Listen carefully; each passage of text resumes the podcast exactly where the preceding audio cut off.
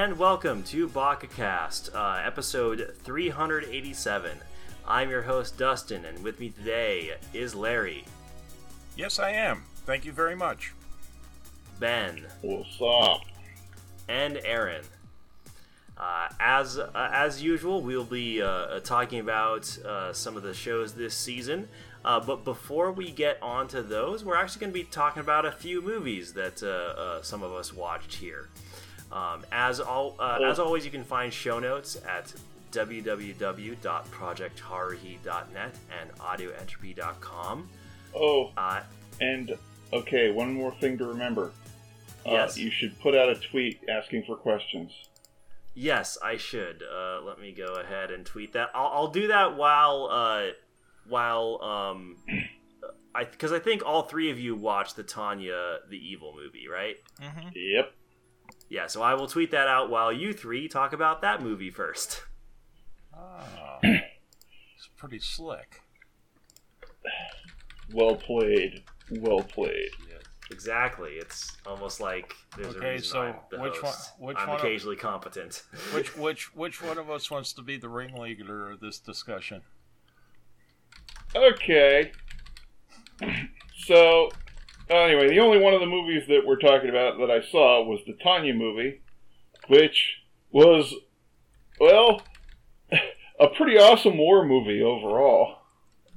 Yeah, awesome would be the best word to describe the Tanya movie. Oh yeah, I mean like Well, and, Yeah. and, and no spoilers, but yeah, Yeah, Awesome. I mean they basically, basically, yeah. Technically, they up their game, up their game, you know, to movie level when it came to the animation. So there was that, and uh, and the story was uh, story was pretty solid. And as a as, as a war movie, I thought the like the whole like the tactics and the strategies made sense. Oh yeah. Yeah, unfortunately, again, we're not going to go into a whole lot of detail because uh, the movie's already shown, but uh, you can get the uh, Blu-rays the end of, I think it's August, um, and it looks like, uh, from what I could read, the deluxe version is the only one that's might have subs on it. The regular version definitely does, but a word of warning: you're going to be out a hundred bucks Yeah, by the time by the time you ship it over here. So just just little things. I'm sure Crunchyroll will put it up at some point. Yeah. Oh, yeah. I imagine it would also surely be getting like a US release, right? Well, yeah. See, that's the thing. Like a physical copy. it, in the in the comments at the end of the movie between the directors, they they were surprised that not only did it show in Japan, but it was showing in the states, and you know this was Crunchyroll. So yeah, maybe. I'm trying to remember if it's. I don't think it's li- it's licensed through Crunchyroll, but Crunchyroll doesn't have a media division, do they? uh, they've gotten pretty big lately, so they probably do. Yeah, I'm not sure if they have like a physical publishing arm. Yeah, you know, it's Uh. not like uh, Viz or somebody like that. It'll be interesting to keep an eye out because uh, I'm sure with the response that it got stateside that uh, you know they're going to look and say, "Oh, we're going to push the cash cow out in the barn." No, don't think so. Anyway, continuing on. Right. So, so the other, so one of the other interesting, one of the other things this movie does is I think it dials back, uh, well, Tanya's evil somewhat from where it was in the show, at least in the, later episodes of the show. So it's like, you know, so it's uh, so it's a bit less of uh, you know atrocities you know, and it it sort of I don't know uh, gives Tanya a bit more nuance as a character. Hmm. Yeah, well, in her mind, I mean, a, the big spoiler is her how her opinion on war has changed from the anime series to the movie. Uh, yeah. And I'll leave it there. Right. That Yeah. means y'all It gonna have to find the movie and watch it because we ain't gonna tell you hardly nothing. But it is awesome. It is funny, and the last oh, do yourself a favor. There's going to be a sequence of about two or three minutes where there's drawings. It's not the ending. The ending of the movie is when the credits show up. If you decide to say, "Oh yeah, all these pictures of Tanya is nice," don't worry about it. Oh no, you'll miss the best part if you don't watch the last three minutes. Yeah. That. Yeah. there- There's basic. Yeah. There's basically. There's another scene in like in the middle of the in the middle of the closing credits between like between basically the first ending theme song and the second ending theme song. Yep. Uh, that's one of the things they do in this. That's one of the things they do in this movie. Is they have, uh, yeah, they have uh, scenes in the middle of the closing credits, and uh, I guess the other thing I'll say is if they get, take a second season and take it off of where the movie ends, if you watch the first season and don't watch the movie, you're going to be extremely confused on the second season. Hopefully, if they do it, they'll put in a recap episode. But yeah, the movie the movie is definitely a setup for a second full season or a second Oh, movie. so it's like a bridge into the next season. oh Yeah. yeah. I- okay. I oh, wouldn't yeah. necessarily say that, with the exception of introducing the one new-ish character. The you could continue on with the story without knowing the movie. Yeah, but where she ends up at the end, Yeah, a little, but that immediately does stuff. So yeah. Well, like I said, it, it the movie's worth watching. Yes, definitely. yeah, Yes. I Of course, you're not going to be able to watch it now for Till an August. indeterminate amount of time. Uh, yeah, but but the the other big thing about the movie is it was funny uh, because what they they really play up the uh, they really one of the things they play up the farcical quality of uh, what's happening with Tanya, uh, Uh, which I really also- appreciate. That was that was one of like the best things about the show. And, and they also play up world politics on a humorous level. Oh yeah, lots of uh, yeah, lots of lots of cute uh, his lots of cute historical references, which I got. And I got Very good. and but it's like everybody around Tanya didn't get it because rem- we have to remember Tanya is from the future. Well, alternate timeline future, but yeah. Yeah. So she's Yeah. mumbling things that aren't going to happen for another 40, 50 years. Alternate timeline ish. Yeah. All right. You want to give a rating It did this surprise movie? me that they opened up the movie like they did, and that's one of the things that I don't like about. Uh, I don't think they did it in the anime, but it, it's in the manga as well. Um, that I don't like that they did that because it kind of ruined stuff. Oh yeah, they they have a they have a flash they have a flash forward in the uh, yeah, that explains some stuff, and I. I wish they hadn't done that in the. I, I wish they hadn't done it in the source material to begin with, but it does. Well- It did feel weird to put it at the beginning of the movie because it doesn't really have anything to do with anything that's in the movie. Well, it's a setup for a couple of comments throughout the movie. I guess. Anyway, it was very good. Go see it once you can, eventually. I- Um, I would not be surprised if Crunchyroll doesn't put it on their premiere end of it before they release the, if they're going to release a Blu-ray in this country.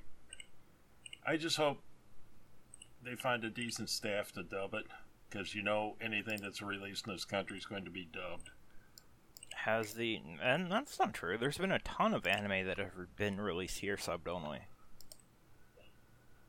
Okay. And has the first season gotten dubbed? Um, I'm looking now. I don't think so. H I.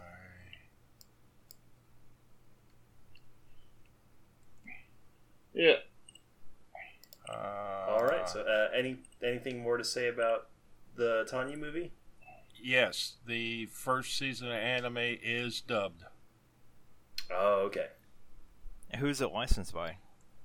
Hang on a second, I'm getting to that. Uh, Funimation and Crunchyroll, with Okay, Madman so- distributing it in Australia and New Zealand. Yeah, so there's a there's a definitely a good chance of it coming out. If Yeah. not, I'm sure it'll be on the internet subbed. Well, and it's also, uh, it looks like not only is it in English, but it's in French, Spanish, Italian, German, Russian, Portuguese. Should I go on? Mhm. Anyway, So uh, let's. Uh, I think the next two movies are, are ones that only me and Aaron saw. Uh, the first one is the Code Geass Lelouch of the Resurrection. Um, oh, I'm sorry, Lelouch of the Re semicolon Resurrection movie. Right. Uh, which going in, I wasn't really sure what to expect because, good lord, has it been forever since I paid any attention to Code Geass. It's been like a Uh, decade since the show came out. I didn't even realize this movie was coming out until Aaron mentioned it. Yeah, and even I only realized like two days before it it uh it was gonna uh, be Yeah. in theaters. yeah, like I don't know, maybe we missed a like some PR lead up or something, but this friggin' came out of nowhere. Uh, it was actually pretty okay. Like it it definitely reminded me of like a it felt like an extended episode of Code Geass, but not one of the really bad ones. Yeah, it, like it was like a first season episode of Code Geass. it was well done, and that kind of surprised me. And it wasn't nearly as much of a train wreck as I was expecting, which is what is kind of disappointing. Yeah, uh, uh, in some ways, yeah. Um, CC got to have some some good lines, got to do some cool stuff, including just no selling, getting shot in the head. Uh, She gets shot a lot in this movie. I I had completely forgotten that CC had the power to revive herself. So when she got shot in the face, I was like, okay, well they're cle clearly not killing off CC like that, but also I don't know what the what the hell they're doing. uh, I totally forgot she was basically immortal. Because again, been a decade since I paid attention to Code Geass. Uh, so and they I actually do explain some of it in the movie. yeah, movie. they do. Yeah, I'm is- not sure if uh, did they ever explain that stuff in the series. Not really. They only touched upon it.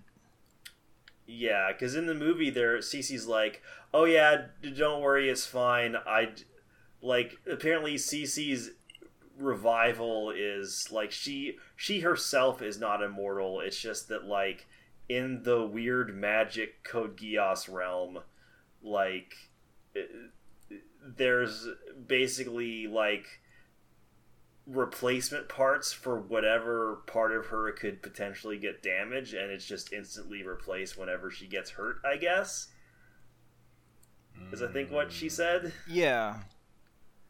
It, it- so it's weird. Don't worry about it. yeah so she like she still gets damage, and technically she could die it's just that any damage she takes is immediately just replaced by the magic realm that they have uh and then there's some there's some like interesting stuff with her having to basically piece together like claim Lelouch's mind from again the magic realm. The the movie does a lot more with the like magic weirdness in the series than the sh- I ever recall the show doing except up to like maybe two episodes from the end. Because like there are a couple episodes where the show does spend a lot of time in doing magic shit, especially with Charles. But Uh, the I think does a lot of, a lot more with that. I think it's the luxury of a movie. Um, and Kallen got to do some cool stuff. I was a little worried that uh, she would get sort of shoved to the side, but she gets to do some have some cool action scenes. Um, Suzaku gets to be an asshole. And you get some cool action scenes. Yeah, yeah, he yeah, like every like most basically any of the characters you would give a shit about get to have their moment in the spotlight, which is nice. Um yeah, so like it's it's hard to talk about more about it uh, without like spoiling some stuff, but There, if you if you were looking for more Code Geass, this is a very good movie for more Code Geass. yeah, um, it's the only thing that I think I had an issue of is that it felt a little bit too fan serving and not in the the um, sexy way. Just yeah, not not not the titties way of fan service, but like Oh, Yeah, pie. because there's a portion in it where it basically like shows a clip show of what the other people are doing that like aren't actually really part of this. Oh, you mean when they showed the wedding scenes? Yeah, yeah. Okay, They're just yeah. like, hey, these are what these guys are up to. So like that has no relevance on anything. Yeah, sometimes they're even clearly like. Sometimes they're not even animated that well. Like it's clearly, it's almost like in between animation. Yeah, there was a few animation t- uh, things that I saw that were a bit off. yeah, where like they clearly did not care about this particular scene. But yeah, Um, the the wedding was definitely like a weird thing to just suddenly throw in there, just as like a here, Lelouch, have some have some information about what all these other people who don't matter were doing. Yeah, it it was it was kind of weird. And also, if you've only seen the series, they'll have brought someone back to life inexplicably, and that's because in the the uh, this movie apparently continues off of the canon of the three summary movies, in which the one person I am referring to did not die. So that was interesting to see. yeah, which is such a wild thing to think about. That the summary movies technically now have a different continuity than the actual series does. I mean, that's not all that di- different from how anime a lot of times does. They recap uh, movies. Yeah, yeah. I guess I guess that's how. Because didn't that? Because it didn't happen for the original Mobile Suit Gundam summary movies, but I think that happened with the Zeta summary movies, right? Yes. It happened in Zeta, and it happened again in uh, Gundam Seed. Okay. Oh, I didn't realize. I forgot the Gun- Gundam. Oh yeah, that's right. I I because that's how I experienced Gundam Seed was I watched the summary movies instead of watching the whole series. Yeah, they they changed they because they knew that they were going to do another season, and they wanted this character to return. In the character's death scene, um, they altered it to where you initially in the in the show you saw his mask floating in space, and therefore he's dead because there's no other way his mask to get into space. And then in the movie, they they basically wiped it out. It's like, no, this doesn't exist. so that they have plausible deniability, Nice. so that they can then bring it back for the second season. Ah, the But yeah, it's relatively common in anime. How many times? But yeah. Also, there are some points in the movie where like I genuinely did not know what they were trying to communicate. Again, almost entirely with the magic shit they try to do. Yeah, Like there, there is so there are some abstract sequences where it is not at all clear what is supposed to be happening. Uh, but thankfully, it doesn't really matter that much if you just go with it and try not to think about how the magic works too much. You'll be okay. I mean that's how you need to experience Geass in the first place. Yeah, yeah. Just don't don't think too hard. I Uh, see, said the blind guy. Yeah, it was fun. I'd Mhm. recommend it if you like Code Geass. It was a nice blast from the past. Yeah, definitely. Um, let's talk about Detective Pikachu, which was shockingly good. Uh, Get it? Shockingly, Uh, I didn't even mean to do that. Uh, yeah, Detective Pikachu, if you're not already aware somehow, is just a live action Pokemon movie.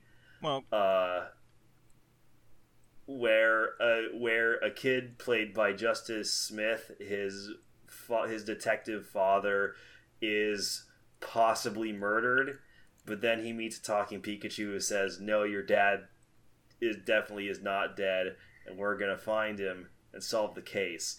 And it just ends up being like a combination of like uh, almost uh, noir movie parody uh, combined with adventure movie that somehow works really well, and all the Pokemon looks surprisingly good. Uh, and I love how Mr. Mime is portrayed as just a, the worst piece of shit. very good. this is a movie where they burn Mr. Mime alive. Kinda.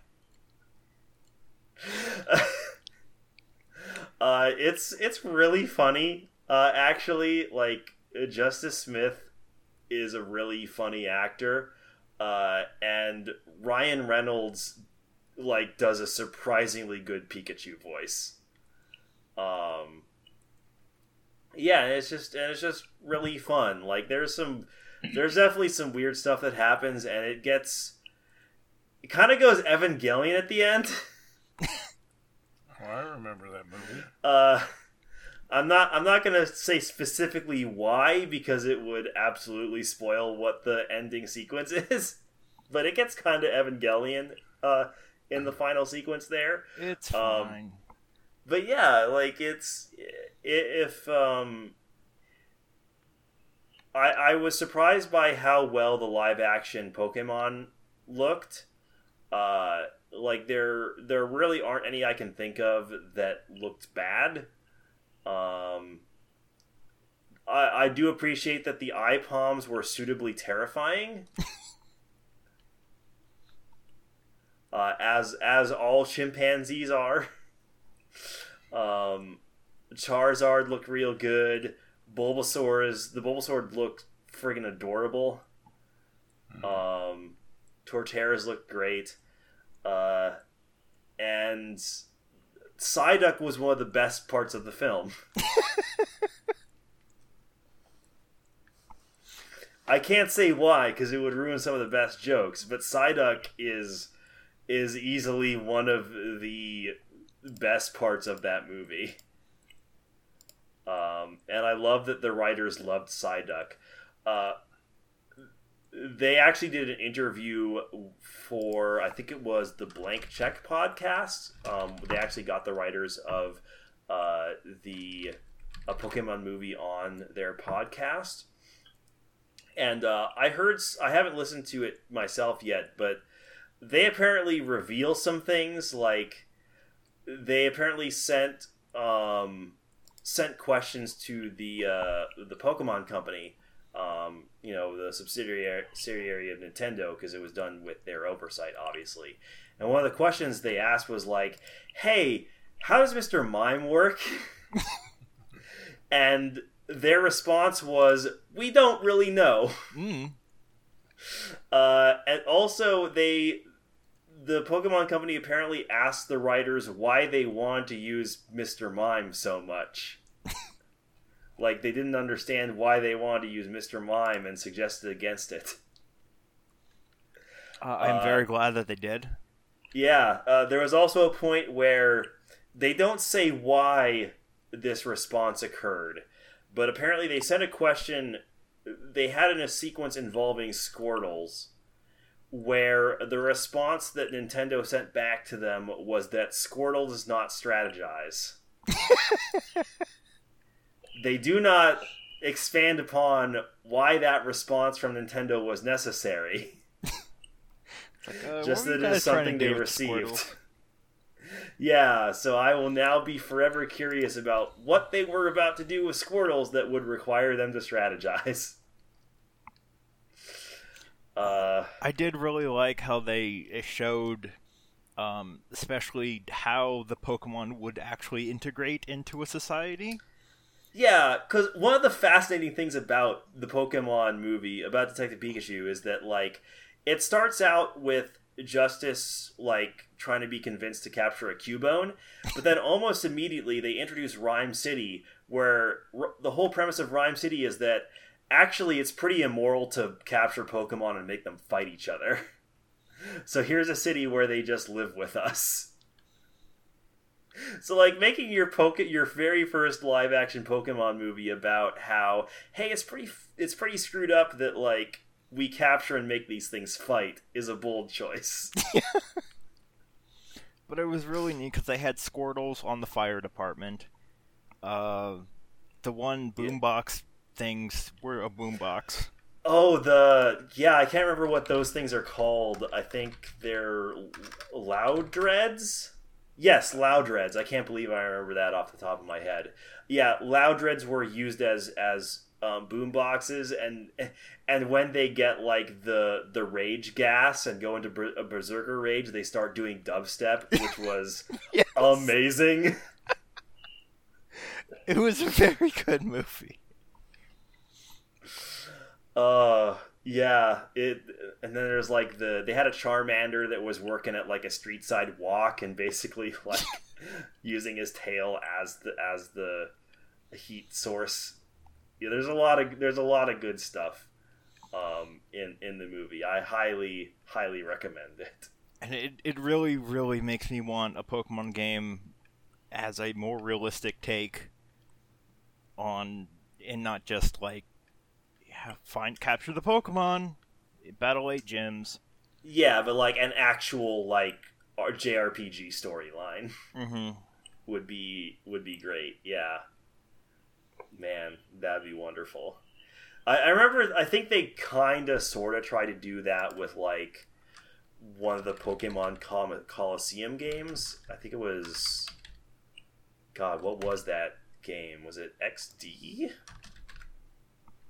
Because they had like a story. They had technically, yeah, Gale of Darkness, where they had a storyline where you would purify shadow Pokemon, I think.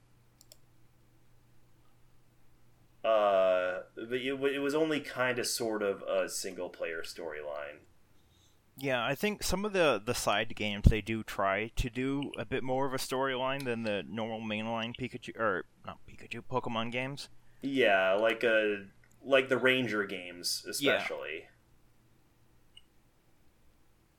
Back back for like the original DS, I think those were for. God, those were a long time ago.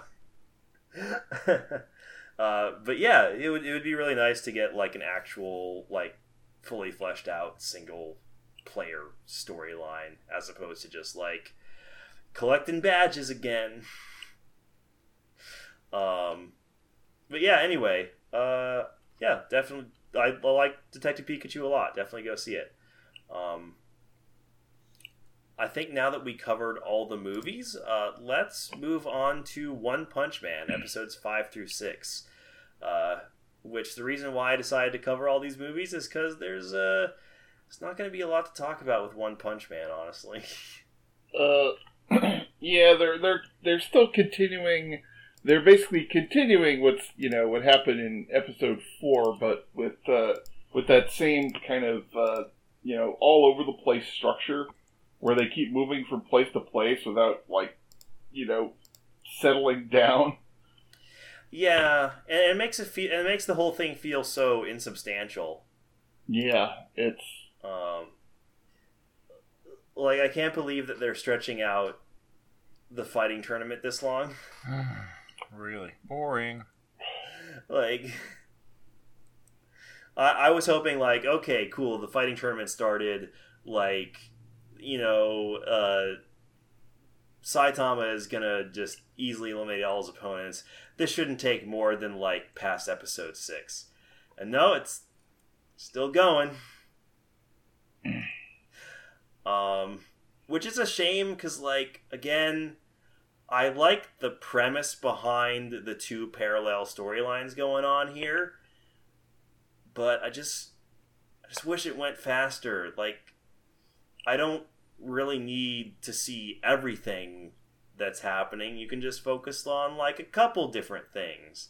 Like you can have like the Saitama stuff in the fighting tournament, and then like maybe give me the metal bat and um and tornado subplots for the like monster attack. I don't need to see every hero's subplot in the monster attack storyline. But I don't know, maybe that's just me. Uh, no. Yeah, I think. Uh, I mean, I sort of see why they're trying to do that. They're sort of trying to basically uh, build up your build up like the uh, the audience's sympathy for some of like the well uh, second rate heroes, uh, and you know, and uh, to build in a, a, a like a form a sort of suspense for it because you know build in tension. Yeah, So, like- they're trying to like flesh out their larger roster of heroes, so we actually care about them. Yeah, it's just the uh yeah. It just it doesn't really work. Uh and the the, yeah, the it almost does, but I still don't quite care about them enough. yeah, well Like, like I said, the manga had the same problem. It because it's like when I was like reading the manga, I was like, "Come on, okay, where, like where, where, when's Saitama gonna, when is Saitama gonna start doing something awesome?" And uh, you know, and also, uh, but I think once the tournament's over, once the tournament's over, uh, which it, it should be done. It, hopefully, it'll be done by the next episode. Uh, once that's done, based on what I've read of the manga, I think the uh, the story will get get in a better place. Um, because uh, yeah, because after that, uh, there there's going to be more, uh, actually more character development for Garo. So that would be nice, because I do like Garo a lot still. he's yeah he Um, they they build up they build on the relationship between Garo and that little kid. Uh, that that he would that he was like hanging out with on the uh, park bench borrowing and the whatnot. hero manual. Yeah, borrowing the hero. okay, manual yeah, from- that that's good because that was a, like a really interesting interaction. Yeah, so something to look forward to. Good. Cool. 'cause I give these two episodes threes. Boring. Yeah, I'll I, I can I can go with that because like there there were some you know fun parts to them, but just there wasn't there wasn't enough. Well, we didn't even get enough tornado to uproot a building or anything. Yeah, see, see, that's the thing. That's that's one of the things about that about uh, the uh, One Punch Man about One Punch Man. Uh, the whole universe there is that you know you don't actually need Saitama to save the day all the time. I mean, I know like Metal Knight's a complete douchebag who doesn't care about people, but uh, Tornado's decent when she's fine when she actually goes up against uh, when she actually goes up against bad guys. yeah, and Genos is pretty strong too. Well, Genos continually gets outmatched because he's because when when he goes up against the strongest monsters, he can't quite he can't quite seal the deal. Yeah, I, I feel like it's it's not that Genos is actually bad. It's just he always, you know, gets the short end of the stick in terms of monster matchups. Like he always gets the really hard one. Yeah, Uh, but yeah, he totally would have been able to just wipe out that like whip lady if he had faced her instead. um, but yeah, so let's uh, move on to Fairy Gone episodes five through six. Um, I liked episode five a lot. Uh, I barely remember episode six, so I'm not gonna comment comment on that one much. But uh, I did like episode five um, which started out with a actually a pretty interesting flashback um, with an assassin uh, where uh, Veronica tries to assassinate Ray Dawn, um, and then sort of moves on to the continuation of uh, the fight that um, Free and Marlya are having with um, I think it's Jonathan and what was the other lady? And she's Uh, Bittersweet's hench people. Bittersweet. No, Or- it was no. Bittersweet's hench people. Hang on a second. Uh, the name you are looking for is. Hang on a second. Didn't refresh fast. Uh oh, is it was it Patricia? Was it Patricia? yeah, Patricia Pearl. Yeah, it's Patricia. It's Patricia and Jonathan were the people Yeah. they're fighting. Um, I'm just trying to figure out if Jonathan is actually among the demised or if Veronica's thing just kind of left him gushy.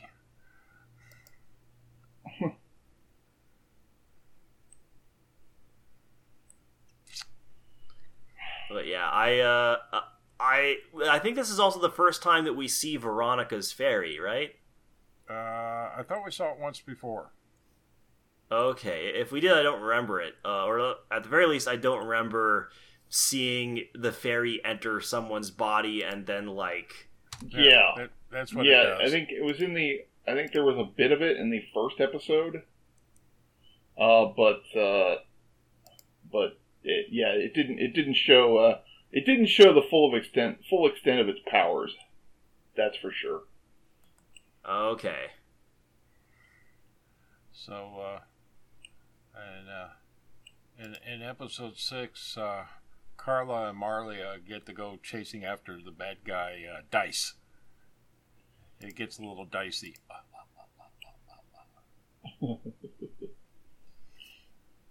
yeah, I was actually pretty impressed by the fight choreography, particularly for um, Veronica versus Jonathan. Um, because for the most part, like Veronica doesn't use her fairy until like the very end. Well, it's Um, because Jonathan had to be cut. Yeah, uh, that's what I assumed. Um, and so, uh, for the most part, it's just like a knife fight between the two of them, with uh, Veronica uh, occasionally having to dodge um, and deal with Jonathan's own fairies. So it was it was actually like a pretty fun fight that wasn't just like two supernatural beings punching each other. Uh, so yeah, I, I really dug episode five. Um, I'll let you all talk about episode six because I was distracted by other things while I was watching it, so I barely remember hardly Oh. any of it. We're, we're still after the tome, and they found out that a tome was auctioned to, and the person who picked it up was a courier named Dice. And so Marlya and Carla go dressing up in street attire, even though Marlya's got this big box on her shoulder, but that's okay. Um, and they go chasing after him. Uh, let's see who all. There, a whole bunch of people were in that um, let's see, Bittersweet was there. Um, Yeah, yeah, bittersweet. Uh, yeah, because uh, the con the context is that uh, is that both uh, Dorothea and uh, and uh, Gui Carlin are are uh, basically they both have the intel that says yeah okay there's a uh, there's a piece of the Black Tome um in there and so they're both on the they're both on the hunt for it and they're both chasing dice but uh, uh, bittersweet misses the train Yep. and uh, there's a bar scene with uh, where we get to meet most of the members of the group. Uh, a little bit from Wolfran. Um, we come to find out why Victoria is uh, has tried once to kill Ray Dawn and will keep on trying to kill him, much to Marlya's dismay. Let's see what else was there. Oh, and we got a little bit of Carla's backstory that she was res- rescued by uh, Neinaular. uh, let me just say the uh, the chief the chief looks awesome Yeah,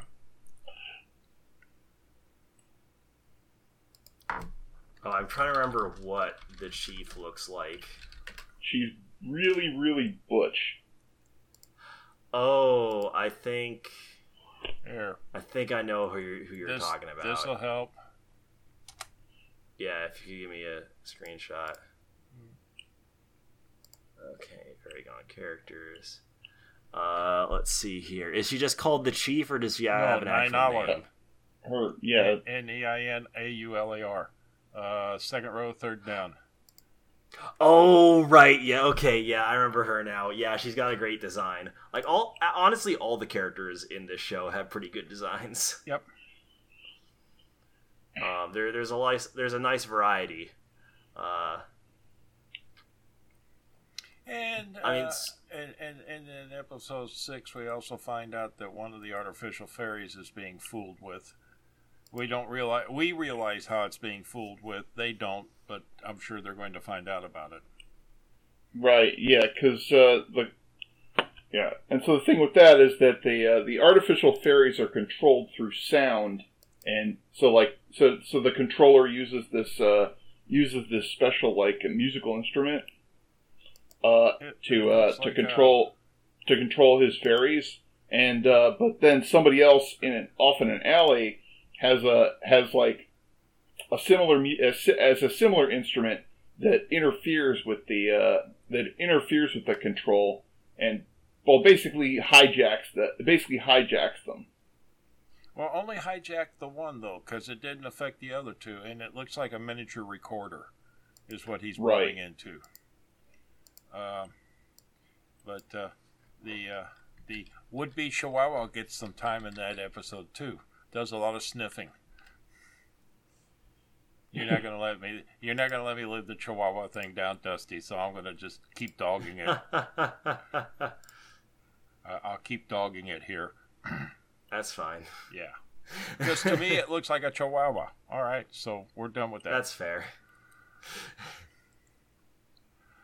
Uh, what else? I can't think of anybody, anything else. Except we're Yeah. getting a setup, getting a setup again for another square off with everybody. Yeah. Anyway, all in all, I think uh, solid solid bunch of episodes. I'll give them fours. Yep, I'm with you. Yeah, definitely. Uh, I I'll definitely give episode five a four. Um, I will say my piece on episode six once I rewatch it because I'm Okay. going to rewatch it. Uh, Well, you know, um, distract. I know about the distraction bit. so let's move on to Carol and Tuesday episodes five through six.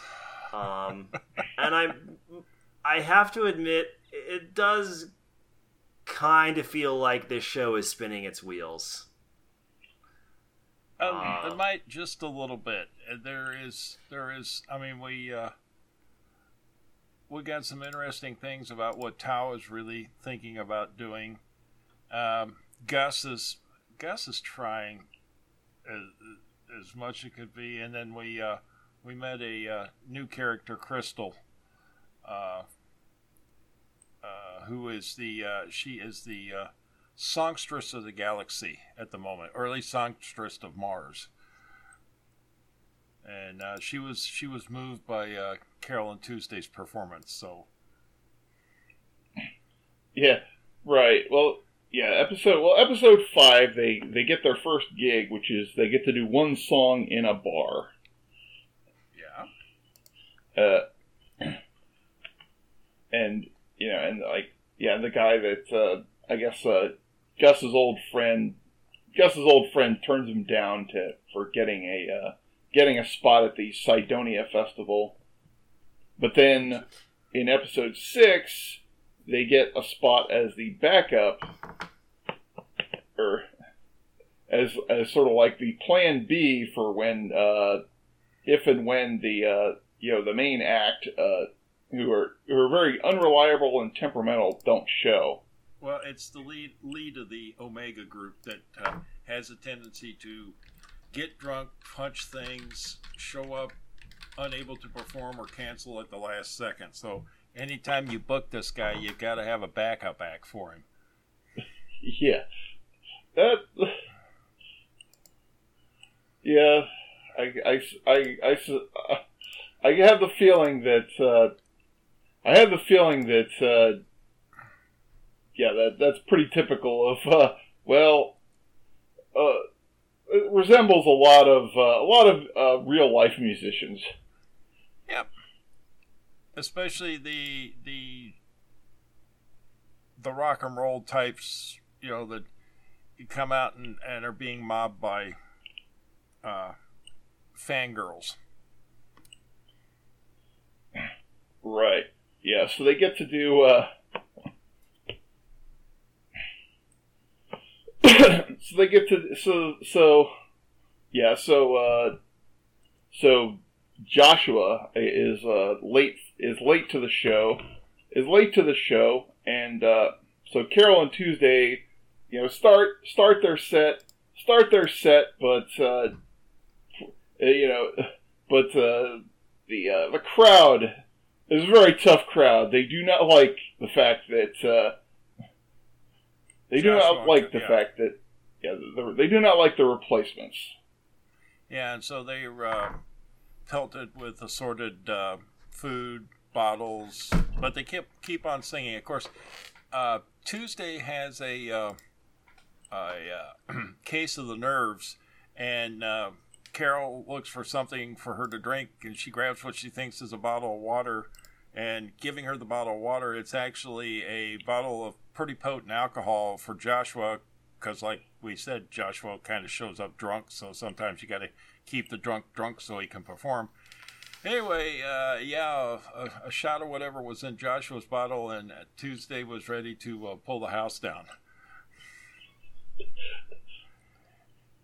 Yeah I mean, it, it's it's progressing. What tao is doing with uh, angela though is like uh,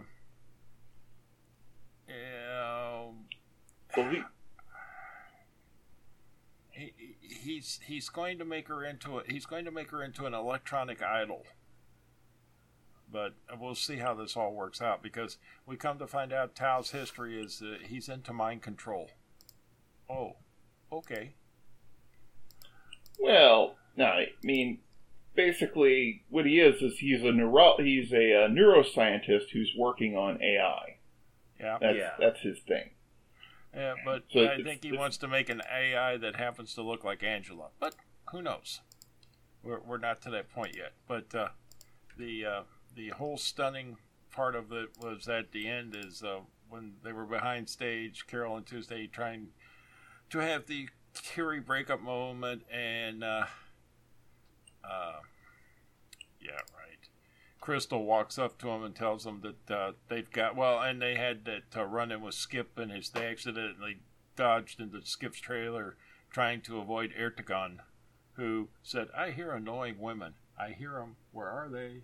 So, of course, then again, he seems to have sometimes the memory capacity. Uh, I don't want to upset gerbils, but yeah, gerbils. Um, at, uh, the girls find out in that experience that uh, they've got something. Just be true to themselves and don't let the bright lights uh, ruin what they're up to. Yeah, One of the one of the frustrating things for me about the latest episodes of Carol on Tuesday is that I like the moment to moment interactions with the characters, um, but it's feeling more and more like the overall overarching structure of it is pretty rote and not really well thought out. Um, Haphazard. and yeah, and like, uh, Fathomless Blue um, made a big tweet thread about it where he was definitely harsher on the show than, than I feel, but there are definitely some points he made where I, I find it hard to disagree. Um, and one of the things that like he brought up, which which I think is is uh, definitely interesting, is that Shinichiro Watanabe is setting this in what is technically supposed to be the future, like so far in the future that we are terraforming Mars. And yet his view of how the music industry works seems to be set like 30 years ago, Mhm. like Yeah. from our time. Like it's still stuck in the 70s.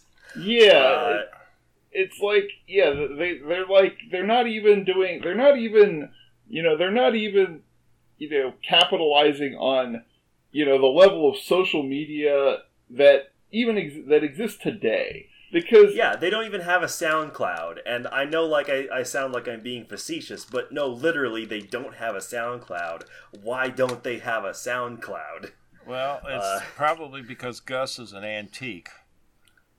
yeah no But, but, uh, the I'm problem really- is, even is then like someone like someone like uh carol should absolutely know about that sort of thing. Like i can sort of see that tuesday might not because she's sheltered but carol like has street smarts. Like she would definitely know about social media. Um and like there there are plenty of artists that i know uh well not know personally but know of that have made decent money like haven't gotten super mega rich or super mega famous but have made decent lives for themselves um, selling their music on bandcamp and like um, collecting and fostering a small but loyal and dedicated group of fans who like their work. The the structure of how music like is sold and how people can like promote their work has changed like in the past decade. Uh and absolutely none of that is being represented by Carol and Tuesday and instead Watanabe is just telling you know the Yeah. same old just fuzzed like again, story that we've heard that we've seen hundreds of times before in other music biopics the way out. about bands that made it Uh, big in the 70s. so yeah, it looks like, uh, Dusty had a like, Discord you know, fail. They, Um, they get the eye but of okay, so to continue to continue the thought, got their first you gotta big ask. concert It's like okay, doing that and they had nonsense like that, that bit in, in uh, that sort of episode four with And the that- the, the I mean, that AI the, uh, the fake AI today. video director. It's That's like largely not how most you know, find their success anymore. why would they need to bother with that? Like Because- even ones that do get mega I think I I popular, I, read, I meant that before, but going viral like, on Twitter. even you know they have an Instagram account, also, I just where they can- didn't I? Do stuff. Why don't they just like you know shoot themselves, uh, shoot themselves, you know, you know, basically, you know, tape themselves like uh, playing their songs and then just upload that. Well, I, I agree with you. I, I'm I'm there. There's I don't know. Maybe they catch up. Well, they I, I think got a feeling they're going to catch up here, but I I got a feeling what's holding them back at the moment is Gus. And Roddy should know better, and Roddy's not saying anything. So Roddy is, as far as I'm concerned, is just as guilty as Gus is. Because you know, That's the weird thing to me, yeah, is that Roddy is the one who took that initial Instagram photo. Well, no, no, wait, sorry, he didn't take the he, he took the video. right?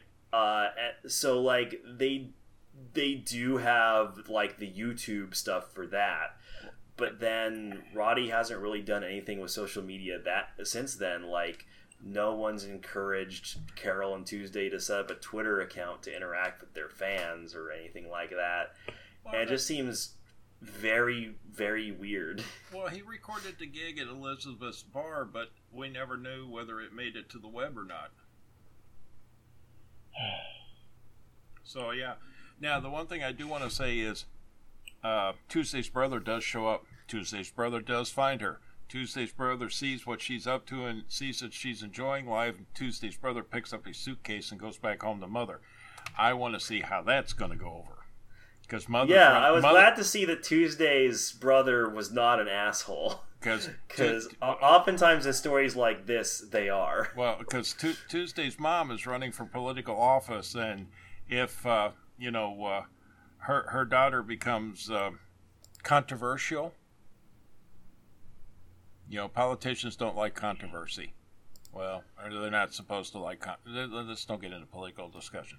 Anyway, uh, yeah. So it'll be interesting to see when Sunday Boy goes home and says, "Yeah, I found her mom. She's happy. I'm not bringing her home." Poof that should go over like balloon of lead. Um, I give them fives. I am going to give them fours because the uh, Well, I think uh, the uh, it's just it's just some aspects of it are not some aspects of it fall flat when you think about them too much. Well, see, I, I guess I grew up with a bunch of my friends doing the band bit, so I'm kind of looking at this going, yeah, this all looks familiar. Been there, seen this, and you know, uh, as long, like I said, as long as they keep doing their own work and remember who they are and don't let the bright lights get to them, they should be fine. I hope. Uh, I'm gonna give these episodes threes. I think Okay. I'm still enjoying it, but uh, it's definitely starting to. The formula is definitely starting to wear thin on me. Uh, grind on you a little bit, sir. Yeah. Okay. Um, let's finish up with uh, Fruits Basket episodes five through six. You know, we we knew at the end of the episode that Grandpa was calling her home, and we knew she was going to go home. I don't think Toru was even expecting the reaction that she got from those under Grandpa's roof when she arrived. Especially the snooty one says, "Well, I sent a private detective to see what you were up to." Yeah, yeah, yeah, yeah, yeah. Yeah, I've I had forgotten just how terrible uh, Toru's immediate family was. Yeah, like aside from her grandfather, who's rad. yeah.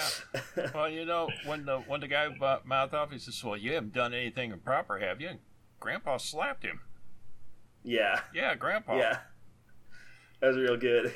Well, I mean, th- these people don't understand the words platonic relationship. Of course, then again, where Toru is, she couldn't have a close personal relationship unless she wants to be surrounded by animals all the time. Yeah, exactly. That kind of that kind of a relationship, you know, a, a contact relationship. Yeah. Also, like, just Yuki and Kyo have so many of their own internal issues to deal with that, like, they wouldn't even be trying to start a relationship with Toru. Like, they've got their own stuff to sort out. They are not ready. No, No, no, nobody, no. nobody is ready for. The- Nobody Yeah, is ready for this. exactly. Yeah, that whole side of the family from uh, Akito all the way down to uh, Mo Mo Momi Momiji. Mo, yeah, Momiji. Yeah, I'll, I'll get it one of these years. Yeah, yeah, Yeah. that that whole group is like, yeah,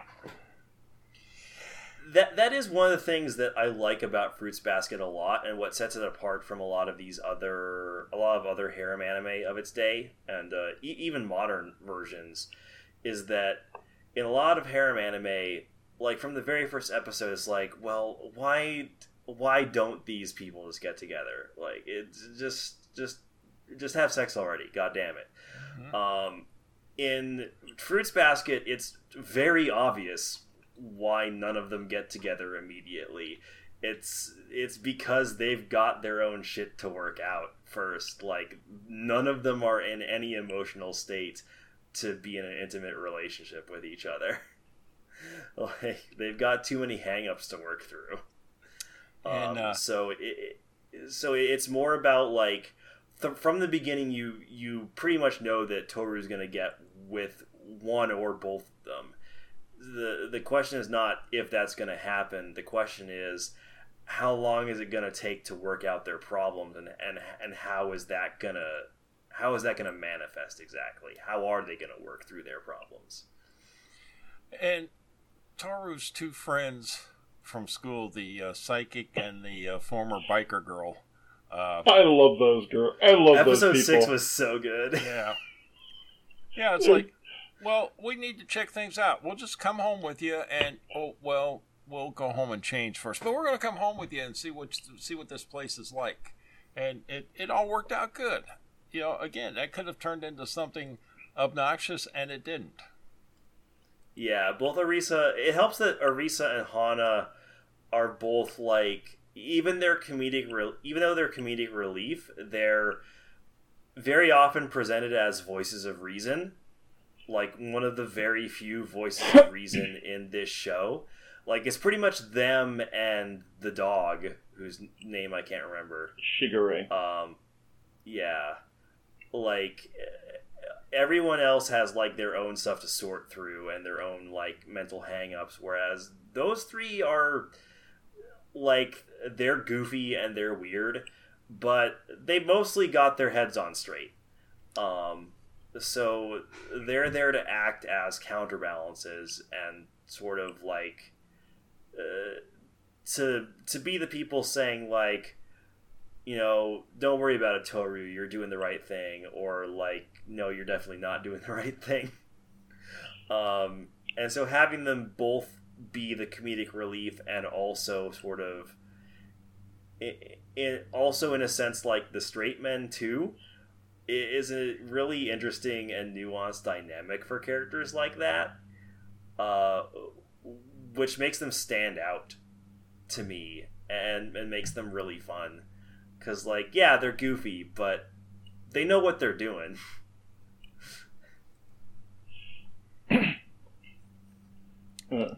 Well, as we see more of this clan, we're going to realize just. Uh,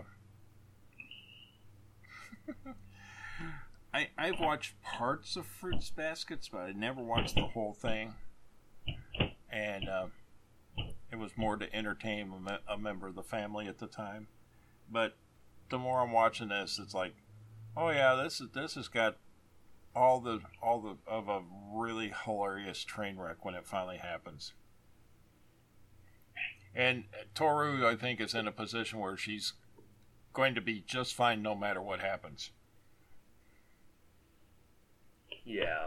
Um, I I really enjoyed these two episodes. They were man, five and six were so much better than episode four was. Uh, well, uh, and yes, they, they it it benefits from the it benefits from the lack of Kagura. yeah, from the proximity to Kagura, so you're like, okay, well that was the bad part of Fruits Basket. Here's here's how good it can be, just as a reminder. Um, so yeah, I'll, I'll definitely give both of these episodes fives. Yeah, I'm gonna give I'm gonna give them fives. Uh, all right, so that'll be it for our reviews. Uh, we did get uh, one question on Twitter uh, from Demoon Rules. Uh, he asks, "What sport deserves an anime adaptation?" I think Jai, Alai, or roller derby could be promising. Um, I think we've answered this question before, but it's always nice to get it ag- again on occasion because, like, my thoughts change on sports. Uh, and now that I've gotten into F1, I think Mhm. an F1 anime could actually be pretty fun. Well, you know, the original F1, I mean- the original F1 that's anime was Speed Racer. Yeah, exactly, but like more grounded and, and Well, well, serious. yeah, and- and, like, if you can get a billion episodes out of Initial D, you can definitely get at least a, a season out of F1. And, and you, Uh. can, you, can- you, you can do it without Pops and Trixie, you know? It's. Well, maybe Trixie, but you could do it without Pops. Oh, and the monkey's got to go too. Sorry. Especially because like there's so much like really insular stuff about F1 that you could use like as tournament art complications like oh our like one of our team members got a better deal from another team and now they like they switched over uh, like when Ricciardo uh, like when in real life in 2018 Ricciardo left Red Bull to Mhm. join um, Renault yeah. uh, And, and or or like when uh, when the F1 governing body uh, makes rules changes as to uh, how the car can be built, Oh, uh, which will happen sometimes. or like the first part of the season where Renaults were good for catching on fire when you least expected it. yeah, like all the engine problems that Renault had. Uh, suspension problems the Ferrari had last year. Oh yeah, you yeah you can come up with with a thousand different lines of this that rain, Yeah, weather uh, issues on the track. Yeah, exactly. you know, be, uh, too hard to compound, too soft to compound. Yeah, yeah. I mean, you, can- you, you, you can go you can go bananas in that that respect. there is actually an anime about go kart racing. That would be fun too. I, I, I, I used to do that. In, in called a, uh, called Capeta. of course, nowadays you- go karts are from what they were when I was go karting. This is like You know, it's like driving a miniature Formula One car. Some of these new go karts. Of course, if you saw the price of some of them, it's like a miniature F1 car. Yeah. Well, 52 episodes of anime, Yeah. only 32 volumes of manga. So was there just a lot of like anime original stuff then, or did they really stretch it No, out? it's no, um, no. Actually, for 32 episodes of manga, uh, 52 episodes of anime is actually too short. oh, right. I was I was thinking chapters, not volumes. No, that's Ne- Never volumes. mind. It's like, uh, never mind. yeah, This that, is like that's 100 like, uh, yeah. I mean, that's over 100 chapters. Well, released in 2005 to 2006. Okay. Yeah, so it would uh, Huh. kind of have that later um, speed racer kind of animation to it in that in that genre. Yeah, Would that have been just before we started BakaCast? A lot of things happened just before we started Baka. I'd actually. speaking of which, I'd actually telling read. the world we've been doing BakaCast for ten years, but we're not going to... I'd to. actually read some of the author's other works, because the manga author, I'm familiar with the manga author, uh, Masahito Soda, who's uh, 'cause I remember I uh, I I'd read what his uh, I'd read uh, his uh, his manga Subaru, Yeah, and, I, uh, saw okay. some of that. and uh, and also uh, uh, Moon Subaru Solitude Standing. I I read those. They're really good. They're about ballet. Oh, okay. Okay, it would it would have been five years before we started doing weekly reviews on BakaCast. All right, that's yeah, but we are we are coming up on doing of it. BakaCast for ten years. You know that. yeah, we are. Yeah, Yeah. one one more year. Yeah. I've been on the podcast yeah, I should. for Uh, five years I should now. take a look at Capeta to see if I like it. It's not quite F one, but I'm sure there there'll be some at least some similarities. yeah. Well, I think would the be pro. for in I think F1 one anime. potential one potential problem was that the uh, is that the anime was released in the middle of the manga's run.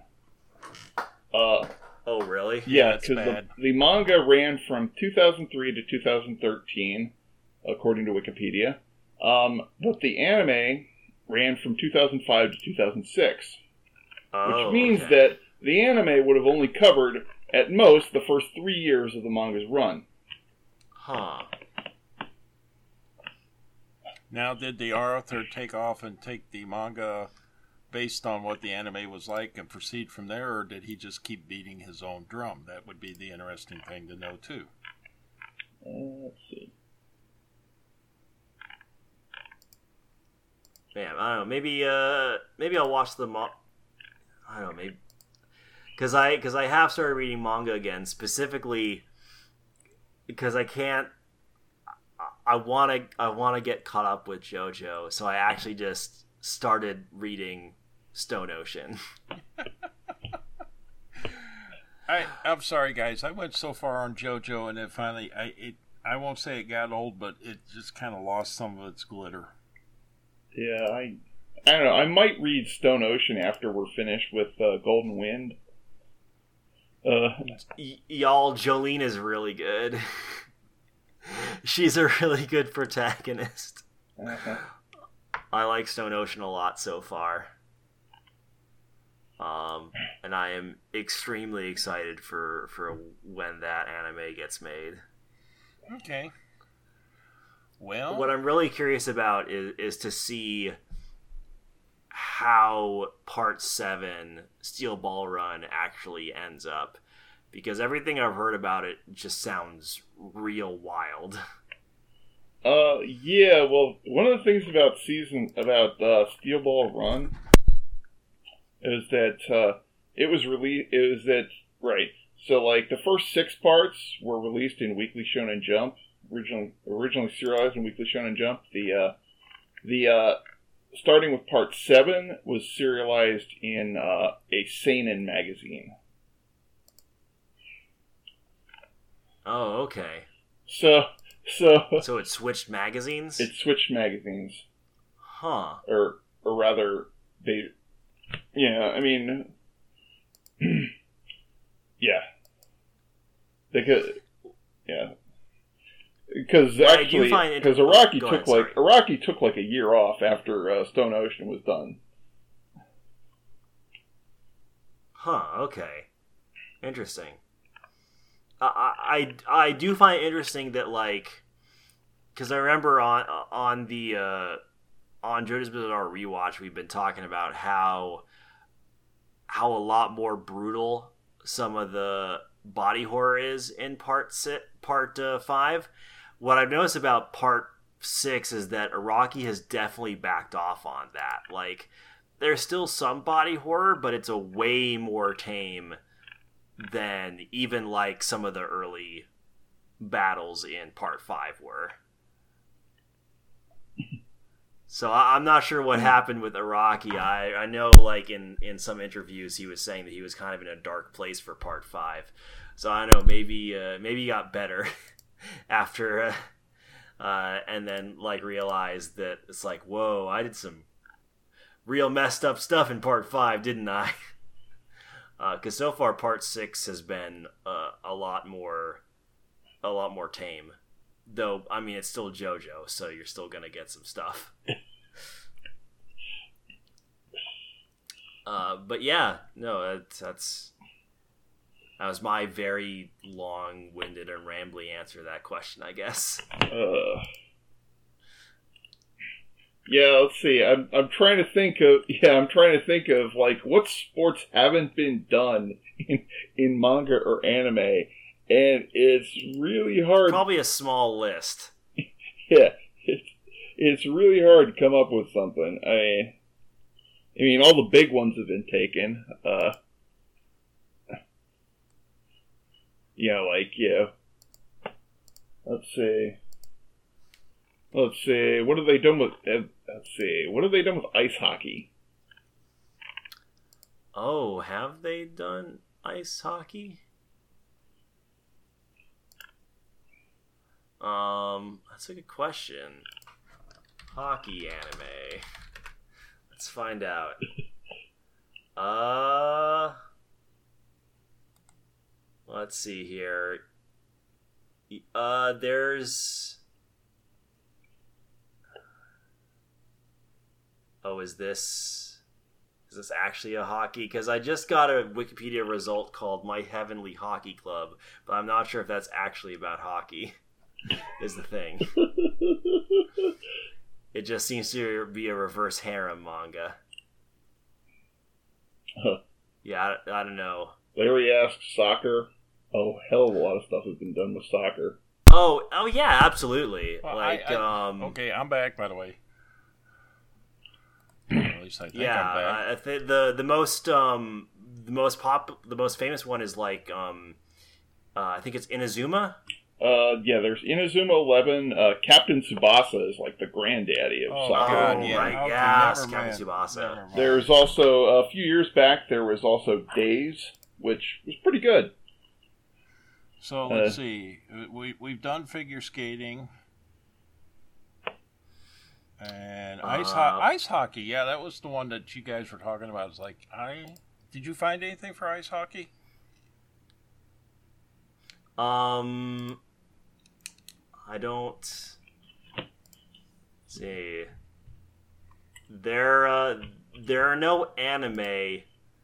Uh, okay, so uh, I checked a Reddit thread. Apparently, Heavenly Hockey Club is a, is actually about hockey. So there is one manga about ice hockey, but there are no anime yet, uh, as far as I can tell from this Reddit post from back in 2014. yeah.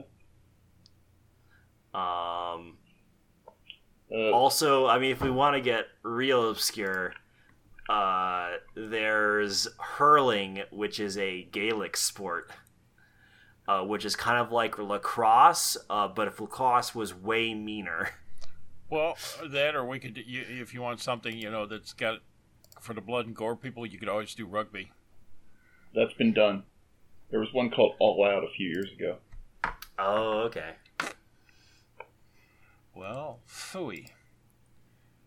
Have we run out of ideas yet? Uh, apparently there have been no anime about cricket yet. So, if if an anime, if a manga creator ever like falls in love with the United Kingdom, maybe there'll be a cricket manga someday. Uh, there was an arc. There was an arc of Black Butler. which had cricket. of course there was. Okay, so not a dedicated anime about it, but it was apparently mentioned at least once.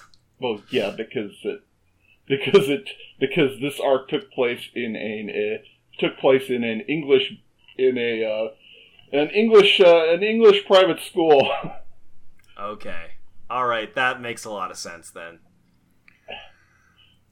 All right, all right, yeah. So so ice hockey, F one, cricket. there we go. Yeah, because we don't need, we don't need no NASCAR. No, no honestly, like why why watch NASCAR? There are so many better options. Uh, yeah. How is F one any different? Golf. F one is way more exciting. the same thing. They go around the track. There are way more curves in the track. There's like way more things you have to worry about. They wreck often. Yeah, call me when there's explosions. Nah, uh, well, there's never there's never going to be like actual explosions because that would kill people. Well, Aaron. that used to be that way, but it's gotten much better. Okay, yes, there it used to be. Yeah, modern F one modern F one cars are actually designed so that even when they explode, they don't kill the driver. It's kind yeah, of amazing. They have this uh, survival cocoon. I guess though, if you want to see smoke fire and and etc. in F one, just buy Renault stock at the moment. Of course, I understand that they're working on the problem. It's called a fire extinguisher. Uh, you know, for those Renault people who aren't happy with what I just said, your cars catch on fire. Sorry. It's, it's one Never knows bad. One, one, of, one of those facts. So like, yeah, but I had a, I've had two Renaults in my life. So I mean, they're basically they're not a bad car, but it seems the racing development team is a little bit in the pyromaniac side. Fire, fire. Okay, we're done. All right. Anyway, so yeah, that'll be it for I think that question. yeah, think... Uh, and also and also for the podcast, uh, for well, not the entire podcast, just for this episode of the podcast. Oh no, we're we're gonna hit that ten year anniversary, and we will we'll sing praises of something or other when that comes. Yeah, and then we'll all walk into the ocean, never to be seen again. For you, that's gonna be well. No, actually, it, the ocean is a longer walk for me than it is for you. Uh, anyway, uh, so as always, you can uh, send us questions or comments at our blog at www.projectharuhi.net or at audioentropy.com. Uh, you can also tweet at me like Demoon Rules did at Stilts the GM. And you can tweet at me at ThisLinky. Yeah, you cannot tweet at Larry because he's busy doing far better things than being on Twitter. Yeah, sleeping. Uh, uh, Anyway, uh, Ben. Dustin. Three, two, one. Kirabosh. Okay, so if you watch hockey, if I say hand pass and tell you that I'm a St. Louis Blues fan, you'll understand my uh, demeanor. See you later. bye bye.